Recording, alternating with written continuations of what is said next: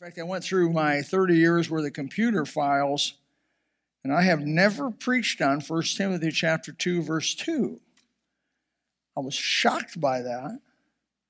In fact, as I go through the Bible, I'm often shocked that I haven't at least preached on something once or twice. And so it surprised me because this meant a lot to me as a young man. And you're first saved as a young man, and we have numbers of young men in this church who love Jesus and are living for Him. We have a, a bunch of them, and I appreciate the millennials at Gospel Baptist Church that want to live for God. I know when I was a millennial, I mean, when I was in my 20s, that people, the old timers, would come to me and say, Son, you're in the future. You're in the future. And I say, We're in trouble, brother. We're in trouble. he said, You're the future. Well, now I'm, I'm history. And so I'm telling you, young guys, hey, you're the future. You're the future.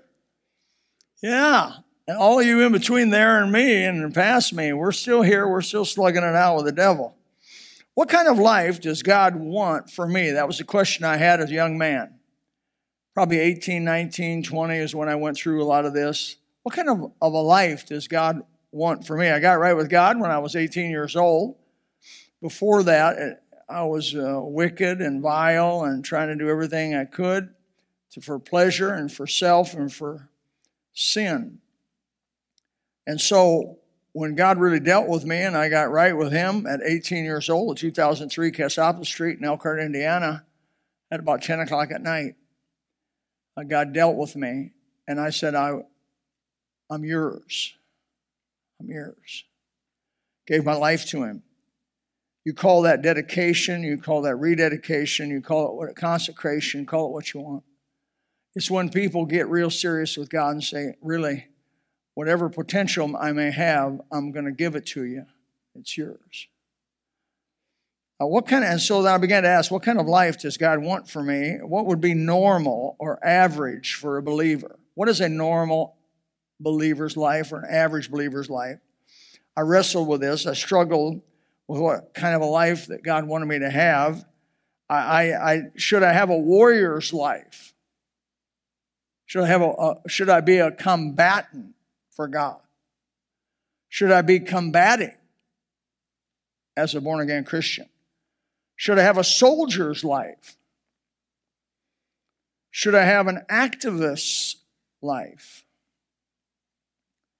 Should I be an aggressive public persuader? Should I be, as a Christian, should I be a rabble rouser for God? A controversial life? A life of battling? What kind of life does Christ want for you? It's a good question. And then I ran across this text and a few other texts I'm going to share with you this morning that the Holy Spirit literally nailed me on. Take it. The first one will be 1 Timothy chapter 2, as I gave indication, but we're going to read verse 1 through 3. 1 Timothy chapter 2, 1 through 3. I want you this week to be in special prayer for our county government and our governor of Florida. Collier County made last week made a uh, ordinance that you have to wear masks inside a church. Everybody in here would have to have a mask on according to Collier County ordinance. That makes a lot of lawbreakers of law-abiding people, doesn't it? You know, I read a book one time, a commentary in the 1800s, where it says because this is in the 1800s this guy was complaining because of the proliferation of laws, 1800s. Because of the proliferation of laws, that you are making a lot of law abiding people law breakers. We have too many laws. Laws never go away, they just get added. Imagine how many more laws there are since the 1800s. That was a commentator, he was a Christian man. Since he wrote that in the late 1800s to today, how many more laws I'm under as an individual? Very, very interesting. Uh, we're going to give you something on the internet real soon, and we're going to either give it to you internet or in print of when do we disobey the government? When does it come time for a born again Christian to disobey the government? That's not today. But this is a, it'll be a, it's a very, very, it's already done. It's a very thorough work. Uh, it's already been done on both the Bible's teaching on it and our recent history of the United States of America, our forefathers. So hopefully it'll help us to be able to make that decision. So I'm back now.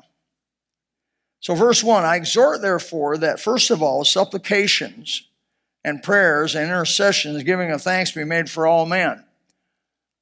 Our governor, our local county commissioners, uh, you know, the state, local, federal, our president. There's nothing wrong for a church, a pastor getting up in a service and saying, Pray for our officials. Pray for Trump. Pray for Pence. That's biblical as can be. Right there is a justification and so many other, some other places also. But it's, it's biblical. Politics changes the way we practice our religion. Don't you tell me two things I don't talk about politics and religion. Don't you tell me that. That's heresy. That's why we're in the mess we're in.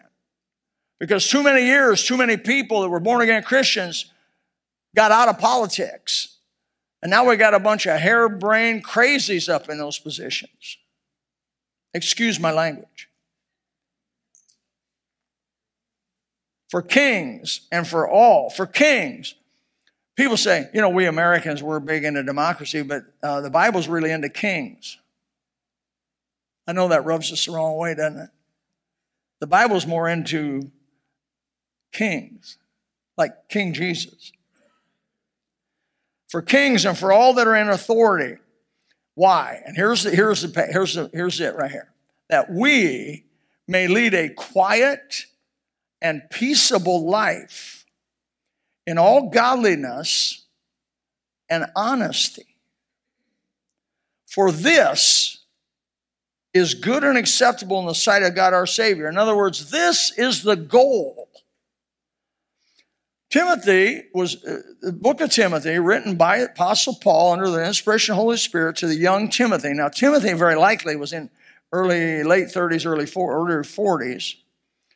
I had been raised uh, by uh, uh, Christians in the faith from early, knew the scripture from a child. And, and Paul was helping him to, to continue on in the faith, and he wrote the book of 1 Timothy and 2 Timothy to him under inspiration of the Holy Spirit. So, really, the Holy Spirit wrote it, but wrote through those people. And wrote it for us. He says we should have a target or a goal in life that we may live a quiet and peaceable life in all godliness and honesty. And that was different than what I envisioned in my 20s. And so, what was sticking in my mind when I was in my early Christian experience was passages like 1 Timothy chapter 6 verse 12. Fight the good fight of faith. Lay hold on eternal life wherein thou art called, and have professed a good profession for many witnesses. I was thinking more of being a fighter. That I wanted my life to be aggressively as a fighter, because the Bible said, fight the good fight of faith. Or Ephesians chapter 6, verse 12, where it says, For we wrestle not against flesh and blood. I was thinking more of a combatant in a wrestling match would be more of my life. Or 1 Corinthians chapter 9, verse 26, Paul says, I therefore so run, not as uncertainly, so fight I, not as one that beateth the air. Again, a combative type uh, of a life, a life. Uh, or Galatians chapter 5, verse 17, for the flesh lusteth against the spirit, and the spirit against the flesh. As there's a war going on there, and these are contrary one to another, so you cannot do the things you would. So I sensed in my spirit this war, this conflict going on. In 2 Corinthians chapter 4, verse 8 and 9, it says, We're troubled on every side. That's Paul talking. But yet not distressed. We're perplexed, but not despair. Persecuted, but not forsaken. Cast down, but not destroyed. And so you can understand from these kinds of words and phrases, I kind of get the idea that we're going to have a life, or I'm going to have a life, or was going to have a life of, of a massive struggle and a continued conflict. And there for sure wasn't going to be a whole lot of peace and quiet. Right? But in the big picture, the Bible says we need to pray for a life overall that is characterized by peace and quiet. Quiet.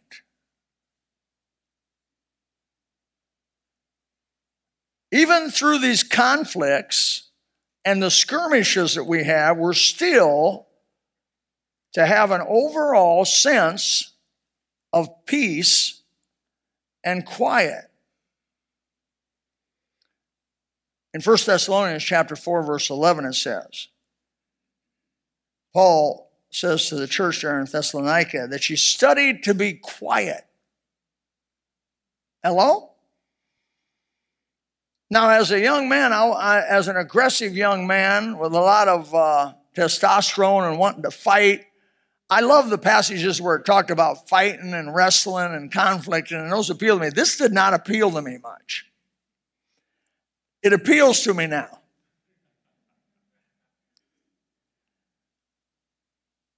That you study to be quiet and to do your own business and to work with manual labor.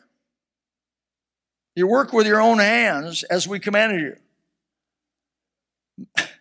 I knew you'd like that, Carl. Manual labor. Today's looked down at. Oh, you're going to be a plumber? Uh, oh, you're going to be an electrician? Uh, you poor soul. Oh, you're going to be in the construction industry and have to, you know, do blocks and mix cement or mud as they call it and build. Oh, you poor soul. I guess you just weren't smart enough to get a good job. That's not what the Bible says. That's not what the book says. And that's got me. That's the kind of stuff that grabbed me. What in the world is this? To study, to be quiet, mind your own business, work with your hands, manual labor. I like to wor- I like to word it kind of like this: Shut up, mind your own business, and work with your hands. That's kind of where I like to work. In the day of social media, do you understand the impact of what he's talking about?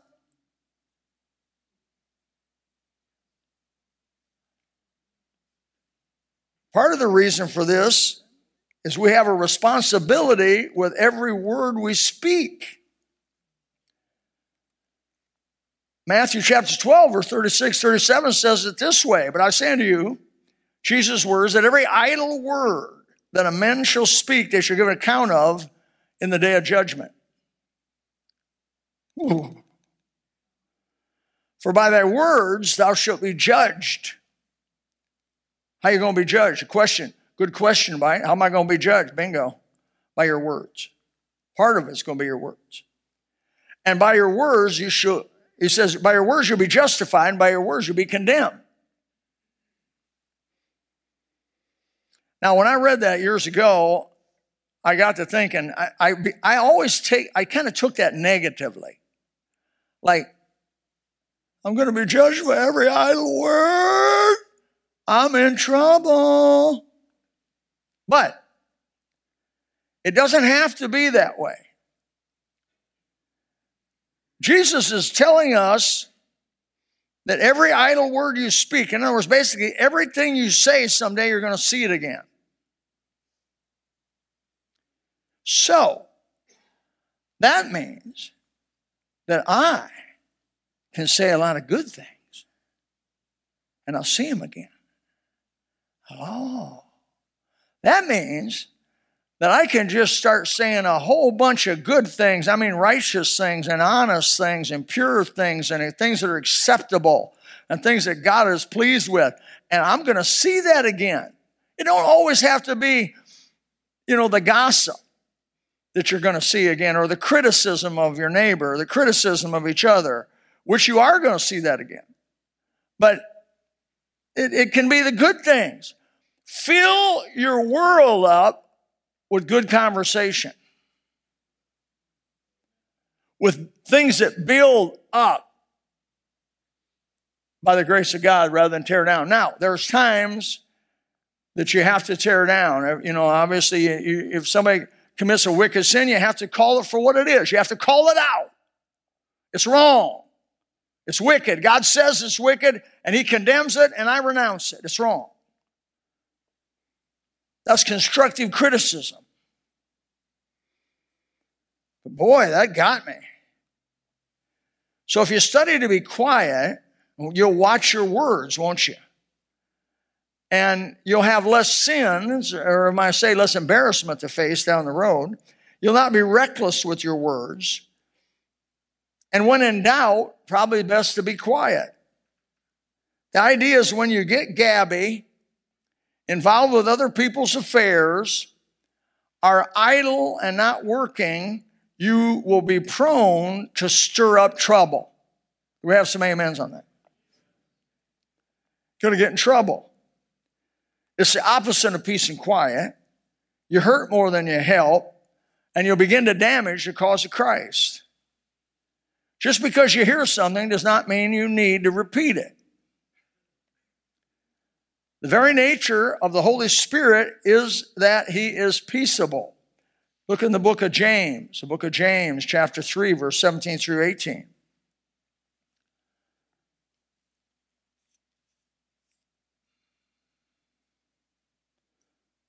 But the wisdom that is from above is first what? Say the word. Pure. I believe there's there's such a thing as syntax in language. In other words, that's order of words. Order of words means something. These, this order of words here is a divinely inspired order. The order of words here. Wisdom that is from above is pure. But look at the second thing that is mentioned peaceable peaceable. What did Jesus say in the Beatitudes? Blessed are the rabble rousers. Blessed are the fighters. Blessed are the troublesome folks. Blessed are those who pass on news they shouldn't be bothered. No, blessed are the peacemakers, right? Now, trust me, I'm, I'm, I'm talking to myself. I am not by nature a peacemaker. I'm a fighter. I'm a soldier.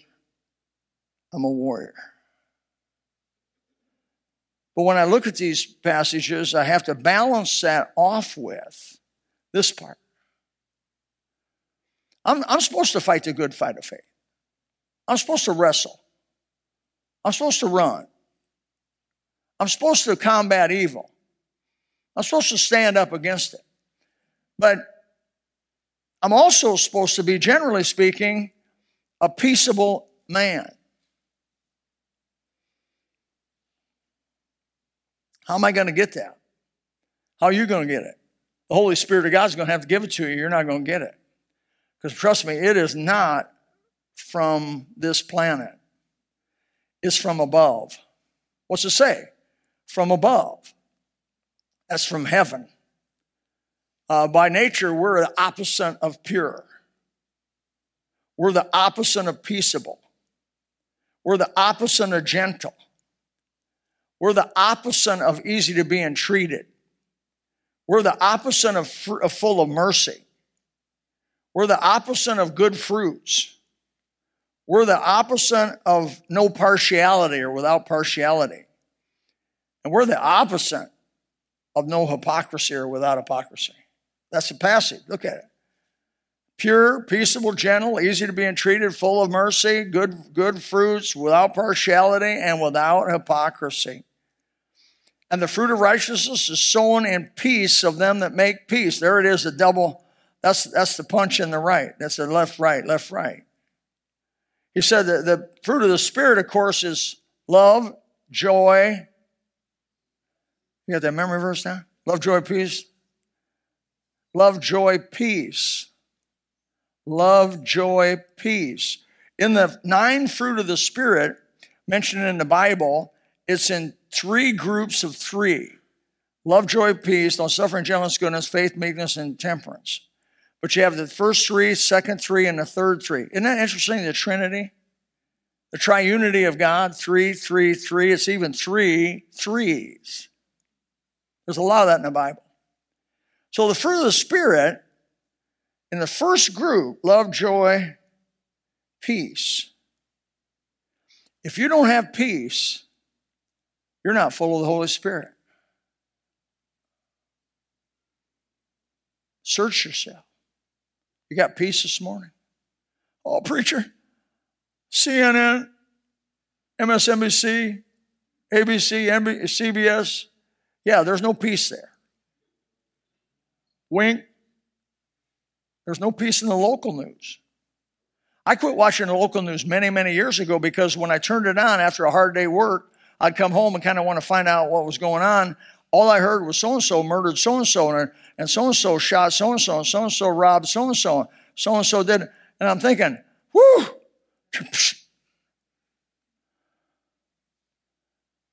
give me some, give me something to lift me up.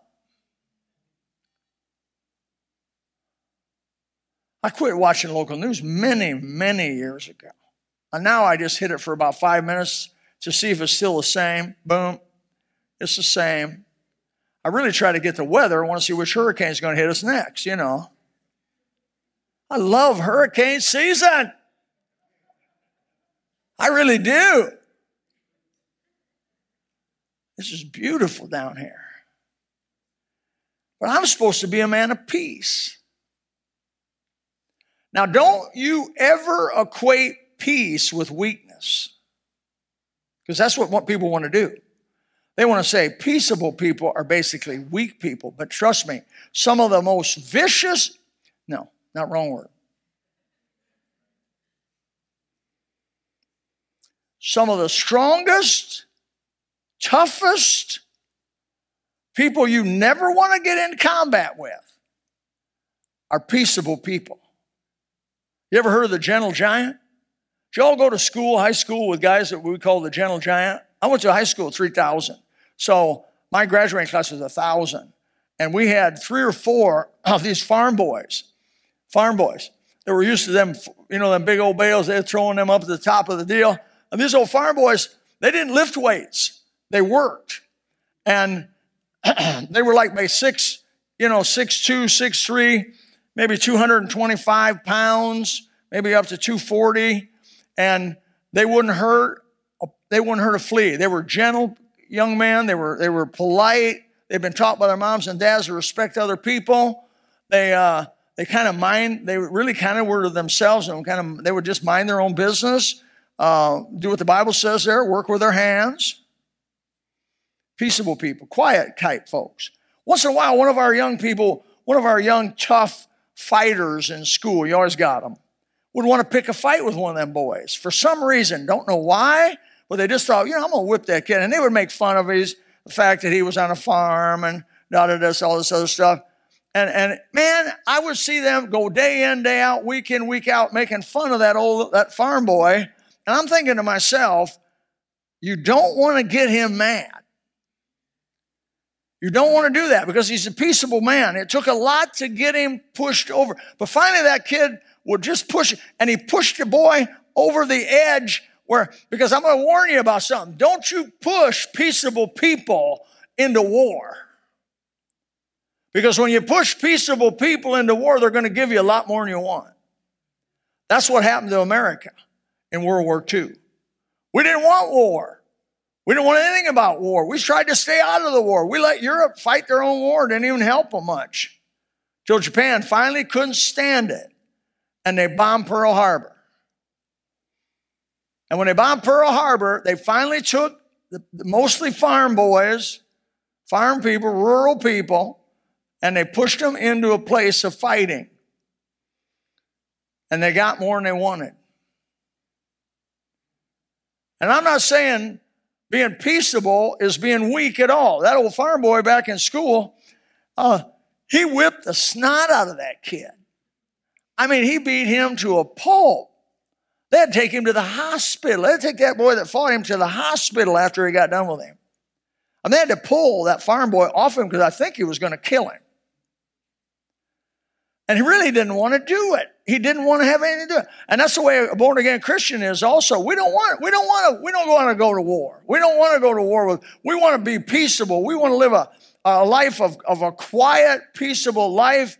Uh, we just want to tell people about Jesus and tell them they can have their sins forgiven and all the, all the sins they've ever done washed under the blood of Christ have a place in heaven. Uh, uh, Christ uh, will make them a mansion, put their name in the Lamb's book of life. We want to preach the Bible and truth and knowledge and things to lift people up, up, up, up. But what's going on today is they're trying to push us into war. Trying to push us into war. And we will be pushed because it's going to take a lot to push us to the place of fighting. Because we're commanded to be quiet and peaceable. And the fruit of the Spirit is peaceable. You remember when Jesus went into the temple and he saw all the money changers in there. Now, Jesus was the Prince of Peace, amen? He's called the Prince of Peace. Nobody could say Jesus, what he did there in the temple was wrong. Nobody has a right or could have the right to accuse Jesus of losing his temper. He did not lose his temper. He decided he had enough. That's what happens with a peaceable person. They get pushed and get pushed and they get pushed and they get pushed and they get pushed, pushed.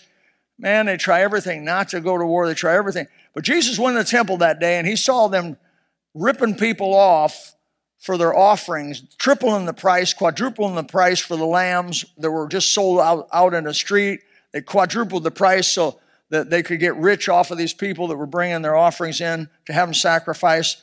And he had enough. And he, before he went in, how I know he didn't lose his temple, temp, temper, because when he went in, he made that cord he made, he made before he went in. So it was a plan thing, right? With God makes sense. And he went in there, and the Bible says he kicked the tables over. That was that was violence. Yeah, it was. It was. When you push a peaceable person into war, you don't want to do it. We want to be people who sow in peace and make in peace. Our brothers, our brothers, your brothers and my brothers in California right now are lawbreakers. They're lawbreakers. They passed a law out there that you got to wear a mask inside. In fact, you cannot have services in a church. I believe that's the way it is. You cannot sing in California. You cannot sing in a church. I am communicating with uh, Paul Chappell, Jack Trieber, some of those others are out there, John MacArthur, some other folks in California uh, as I read their materials as they're coming out, what they're preparing to do is to go to war. But we don't want to. We don't want to go to war. But they're forcing our brothers and sisters in different places in the United States of America to go to war. We want to pray for them. We're supposed to remember what the first verse was and pray for everybody. Pray for all men. Pray for your kings and those in authority. We don't have to do that. Why? We're supposed to be peaceable. But don't push a peaceful man into war. You won't like what you get. I'm a fighter by nature, a soldier, a scrapper, a confrontational person against evil. That all may be true. But when that happens, don't get mean. Don't get nasty. Don't get grumpy. Don't get edgy. Don't get grouchy. Don't let the battle harden you in your spirit. Let the Holy Spirit keep you pure, keep you tender, keep you peaceable, keep you quiet, keep you sweet, but be by the grace of God a gentle giant for God. And this is what God wants for us all. How should we live? That we live a quiet and a peaceable life in all godliness and honesty, for this is good and acceptable in the sight of God, our Savior. The Lord give us wisdom in the days ahead as this thing begins to play its way out. God is testing his people. If judgment begins at the house of God, and it first must begin at the house of God, where will the ungodly and sinner, where are they going to appear? I want, I want to pass this thing. What about you? I want to pass this test. I want to be an exemplary Christian. But I need help because I'm not a good Christian normally. I'm not a good Christian naturally. I'd only be a good Christian supernaturally. And we need the supernatural power of God in this moment of testing to shine as His people doing the right thing. Don't you get nasty. Don't get mean spirited. Don't get bitter. Don't let this make you bitter. My suggestion is don't watch the news, but I know you will. Don't get bitter. Don't take up somebody else's fight. They got to fight, they got to fight it. We got to fight, we got to fight, but don't be taking up everybody else's cause. And by the grace of God, He's going to help us to live that quiet and peaceable life. May the Lord Jesus, I want to thank Him for all these years of quiet and peace. And when I ask Him this morning, God have mercy upon us and give us give us the ability to understand your will and do what you like us to do in this moment. If you have to go to war, you got to go to war. But you sure don't want to unless you have to. Father, thank you for the few minutes we have together this morning. If you would like to know more about the Lord Jesus Christ, you may contact us at the church website, gospelbaptistchurch.com, or you can go to Facebook and type in Gospel Baptist Church, Bonita Springs, Florida. Also, you could call the church office at 239 947 1285. Thank you, and God bless.